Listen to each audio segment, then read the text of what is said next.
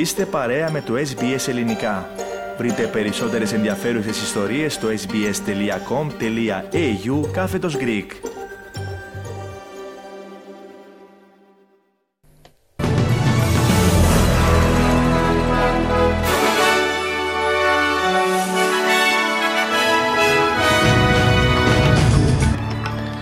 Τιμάται σήμερα στη χώρα η ημέρα της Αυστραλίας; Ο τροπικός κυκλώνας Κίριλι υποβαθμίστηκε σε τροπικό χαμηλό αν και παραμένει σε ισχύ προειδοποίηση για έντονα καιρικά φαινόμενα. Σε σφάλμα του σταθμάρχη αποδίδεται βάση της εσωτερικής έρευνας της Hellenic Train το σιδηρομικό δυστύχημα της 28ης Φεβρουαρίου 2023 και Ο πρόεδρος της Τουρκίας, Ταγί Περντογάν, υπέγραψε το πρωτόκολλο προσχώρησης της Σουηδίας στο ΝΑΤΟ.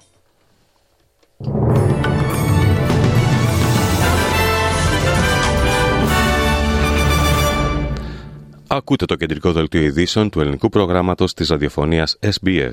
Στο μικρόφωνο ο Χρυσός Καλέμης. Τιμάται σήμερα στη χώρα η μέρα της Αυστραλίας, εν μέσω της αντιπαράθεσης για το πραγματικό νόημά της – σε πολλούς Δήμους της χώρας έγιναν τελετές πολιτογράφησης, άλλοι Δήμοι όμως ανέβαλαν τις τελετές για άλλη ημερομηνία. Στο πλαίσιο της ημέρας, η Αυστραλία απονέμει διακρίσεις σε πάνω από χιλιά άτομα. Ανάμεσά τους είναι 14 Έλληνο Αυστραλοί. Περισσότερα για αυτό το θέμα θα έχουμε στη συνέχεια της σημερινής εκπομπής.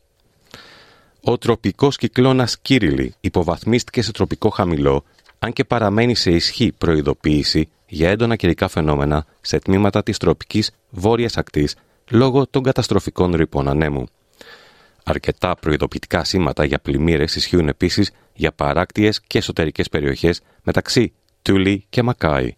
Ο τροπικός κυκλώνας Κύριλι πλησίασε τις ακτές του Queensland κοντά στο Townsville κατά τη διάρκεια της νύχτας ως σύστημα κατηγορίας 3, παράγοντας ρηπές ανέμων έως και 170 χιλιόμετρα την ώρα ο εκτελών χρέη επιτρόπου της Πολιτιακής Πυροσβεστικής Υπηρεσίας και των υπηρεσιών έκτακτης, έκτακτης ανάγκης, Steven Smith, δήλωσε στο ABC ότι δεν χρειάστηκε να γίνουν διασώσεις κατά τη διάρκεια της νύχτας. TC Kirrily got to Cat 3. It dropped and passed and crossed the coast as a Category 2, and it's now um, moved to a tropical low and moving into the, uh, Western Queensland. So, um, really positive reports overnight. Um, very fortunately, our swiftwater crews haven't had to perform any rescues overnight. Περνάμε σε ένα άλλο θέμα. Οι συνθήκες καύσωνας στο ανατολικό μισό της Αυστραλίας θα συνεχιστούν πριν μια νότια αλλαγή ανέμου φέρει δροσερό αέρα και ανακούφιση για το Σαββατοκύριακο. Μεγάλα τμήματα της κεντρικής και ανατολικής Αυστραλίας θα έχουν άλλη μια ημέρα καύσωνα, με θερμοκρασίες άνω των 40 βαθμών Κελσίου. Και ορισμένες περιοχές στο εσωτερικό άγγιξαν τους 50 βαθμούς. Προτού η αναμενόμενη δροσερή αλλαγή λάβει χώρα σήμερα το απόγευμα στις παράκτιες περιοχές, η θερμοκρασία στο Σίδνεϊ θα σκαρφαλώσει στους 40 βαθμούς και περιοχές στη Νέα Νότια Ουαλία πρόκειται να φτάσουν 41 βαθμούς στο Νιούκαστλ και 40 βαθμούς στο Γκόσφορντ στην κεντρική ακτή της πολιτείας. Περνάμε στην Ελλάδα. Σε σφάλμα του σταθμάρχη αποδίδεται βάση της εσωτερικής έρευνας της Hellenic Train το σιδηροδρομικό δυστύχημα της 28 Φεβρουαρίου 2023, σύμφωνα με το Διευθύνοντα Σύμβουλο της εταιρείας Μαωρίτσιο Κάποτο Καποτόρπο, Καποτόρτο, ο οποίος κατέθεσε ως μάρτυρας στην Εξεταστική Επιτροπή για τη διερεύνηση του εγκλήματος των Τεμπών. Από τα διαθέσιμα δεδομένα προκύπτει ότι ο Σταθμάρχης απέστειλε την επιβατική ε, αμαξοστοιχεία στην ίδια γραμμή με το εμπορευματικό τρένο στο ύψος της Λάρισας, είπε ο κύριος Καποτόρτο, απατώντας σε ερώτηση του βουλευτή της Νέας Δημοκρατίας, κύριου ε, Τσαβδαρίδη, Τόνισε επίσης ότι σύμφωνα με τις διαδικασίες ασφάλειας στην Ελλάδα και στα δύο τρένα επέβαιναν από δύο πιστοποιημένοι μηχανοδηγοί, οι οποίοι γνώριζαν όλους τους κανονισμούς και σεβάστηκαν όλες τις σιδηροδρομικές διατάξεις. Απαντώντας σε ερώτηση του βουλευτή του ΣΥΡΙΖΑ, κ. Μαμουλάκη, εάν η Hellenic Train έχει ευθύνη για το δυστύχημα, ο κ. Καποτόρτο απάντησε αρνητικά σύμφωνα με το Αθηναϊκό Πρακτορείο Ειδήσεων. Ερωτηθήσα τη βουλευτή του Πασόκ, κυρία Αποστολάκη, για το αίτιο της πυρκαγιάς που προκλήθηκε κατά τη σύγκρουση των δύο σειρμών, είπε ότι απευθύνθηκε σε διεθνούς φήμης εμπειρογνώμονα και ότι επρόκειται για ανάφλεξη των υγρών ψήξης των μετασχηματιστών που φέρουν οι αμαξοστοιχίε, οι οποίες έτρεχαν η μία με 150 χιλιόμετρα και οι άλλοι με 80 χιλιόμετρα την ώρα κατά τη στιγμή της επαφής τους. Η κυρία Αποστολάκη ζήτησε επίσης από τον κύριο Κάπο Τόρτο να προσκομίσει τα μητρώα συντήρησης των δύο σειρμών. Ο εκπρόσωπος του Βρετανικού Μουσείου ανέφερε ότι εξέταζε, εξετάζεται σοβαρά η πρόταση να μοιραστούν τα γλυπτά του Παρθενώνα με την Ελλάδα, γιατί μοιάζει μια συμφέρουσα λύση. Μιλώντας στον Αντένα, δήλωσε πως οι συζητήσεις με την Ελλάδα για μια συνεταιρική σχέση για τα γλυπτά του Παρθενώνα είναι συνεχείς και επικοδηματικές.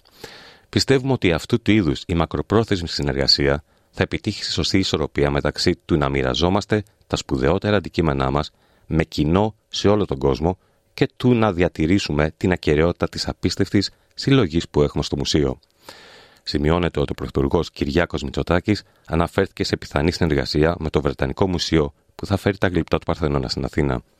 Εδώ και δύο χρόνια έχουμε επικοδομητικές συζητήσεις με τον πρόεδρο του Βρετανικού Μουσείου για μια πιθανή νέα συνεργασία που θα φέρει τα δύο μέρη των γλυπτών μαζί, ως ένα στην Αθήνα, είπε χαρακτηριστικά. Όλα τα ενδεχόμενα είναι ανοιχτά, δήλωσε ο πρόεδρος της Κυπριακής Δημοκρατίας, απαντώντας σε ερώτηση εάν προτίθεται να κλείσει τα γήπεδα μετά τα επεισόδια στο ΑΜΕΓΑ που έφεραν τη διακοπή του αγώνα Απόλλωνα ΑΕΛ πριν καν ξεκινήσει το παιχνίδι κυπέλου.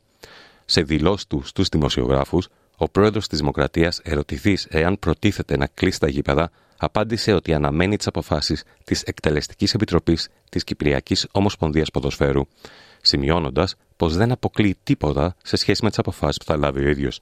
Αναλόγως των αποφάσεων που θα ληφθούν, δεν αποκλείω τίποτα ούτε για τους συνδέσμους φιλάθλων, ούτε για τη συμμετοχή φιλάθλων στα γήπεδα. Δεν αποκλείω τίποτα. Αποφάσεις που ενδεχομένως κάποιες να μην είναι αρεστές, αλλά επαναλαμβάνω, η προτεραιότητα είναι η ασφάλεια του κόσμου.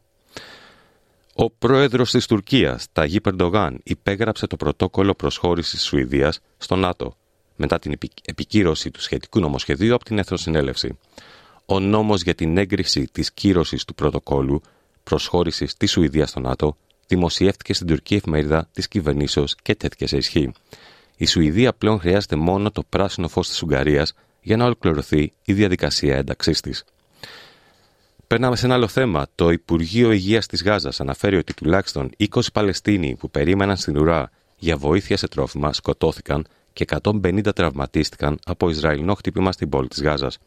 Ο Παγκόσμιος Οργανισμός Υγείας δήλωσε ότι η κατάσταση με τα τρόφιμα στο βορρά είναι φρικτή και οι εργαζόμενοι σε ανθρωπιστικές οργανώσεις αναφέρουν ότι οι σπάνιες παραδόσεις βοήθειας κατακλείζονται από απελπισμένους ανθρώπους που είναι εμφανώς πεινασμένοι. Ο επικεφαλής του Παγκόσμιου Οργανισμού Υγείας, Τέντρος Αντάνομ Γκέμπριεσους, εμφανώς συγκινημένος, ζήτησε πολιτική λύση λέγοντας ότι δυσκολεύεται να μιλήσει επειδή η κατάσταση δεν περιγράφεται με λέξεις. The risk of epidemics is increasing and people will die because of that as well.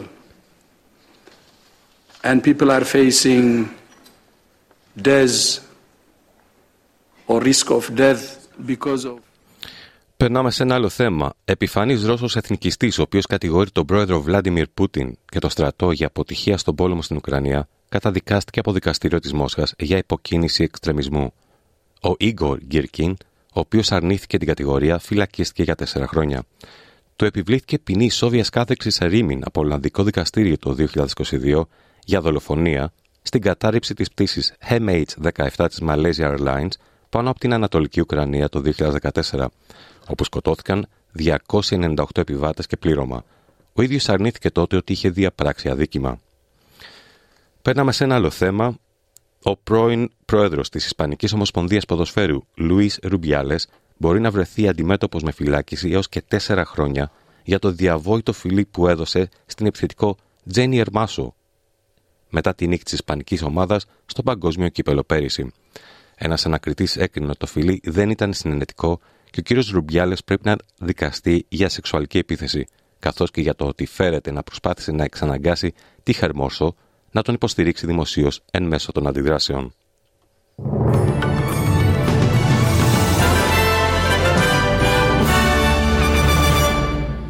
Και περνάμε στις συναλλαγματικές οτιμίες. Ένα δολάριο Αυστραλίας ισούται με 60 λεπτά του ευρώ και 65 cents του Αμερικανικού δολαρίου. Στα αθλητικά, στο τελικό γυναικών του Αυστραλιανού Open θα αναμετρηθούν αύριο η Κινέζα Queen Yen Cheng με τη Λευκορωσίδα Αρίνα Σαμπαλένκα.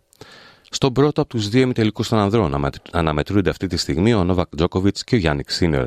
Τα πρώτα δύο σετ κέρδισε ο Ιταλός με 6-1 και 6-2. Ο δεύτερος ημιτελικός θα ξεκινήσει στις 7.30 και θα αναμετρηθούν ο Ντανίλ Μέντβεντεφ και ο Αλεξάνδρ Σβέρεφ. Για την 23η αγωνιστική της Euroleague περνάμε στην Ευρώπη. Ο Ολυμπιακός έχασε εκτός έδρας από τη Real Madrid με 90-85. Επίσης ο Παναθηναϊκός ιτήθηκε από τη Maccabi Tel Aviv με 90-75.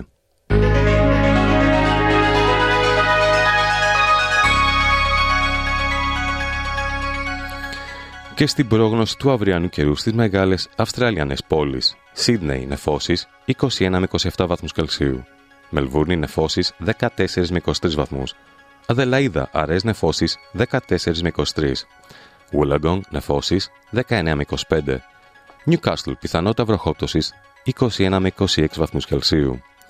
Πέρθ ηλιοφάνεια 18 με 33 βαθμούς. Χόμπαρτ αρές βροχοπτώσεις ενίσχυση των ανέμων 14 με 20 βαθμούς. Καμπέρα αρές νεφώσεις 12 με 28.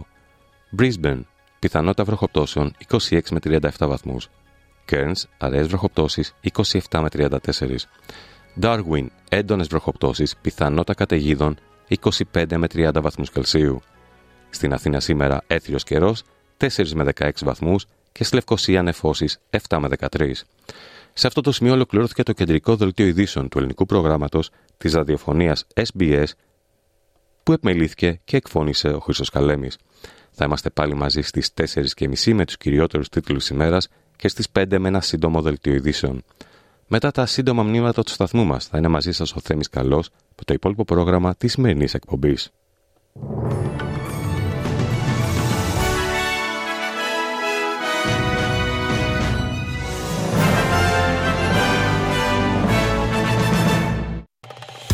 Κάντε like, μοιραστείτε, σχολιάστε, ακολουθήστε μας στο Facebook στο SBS Greek.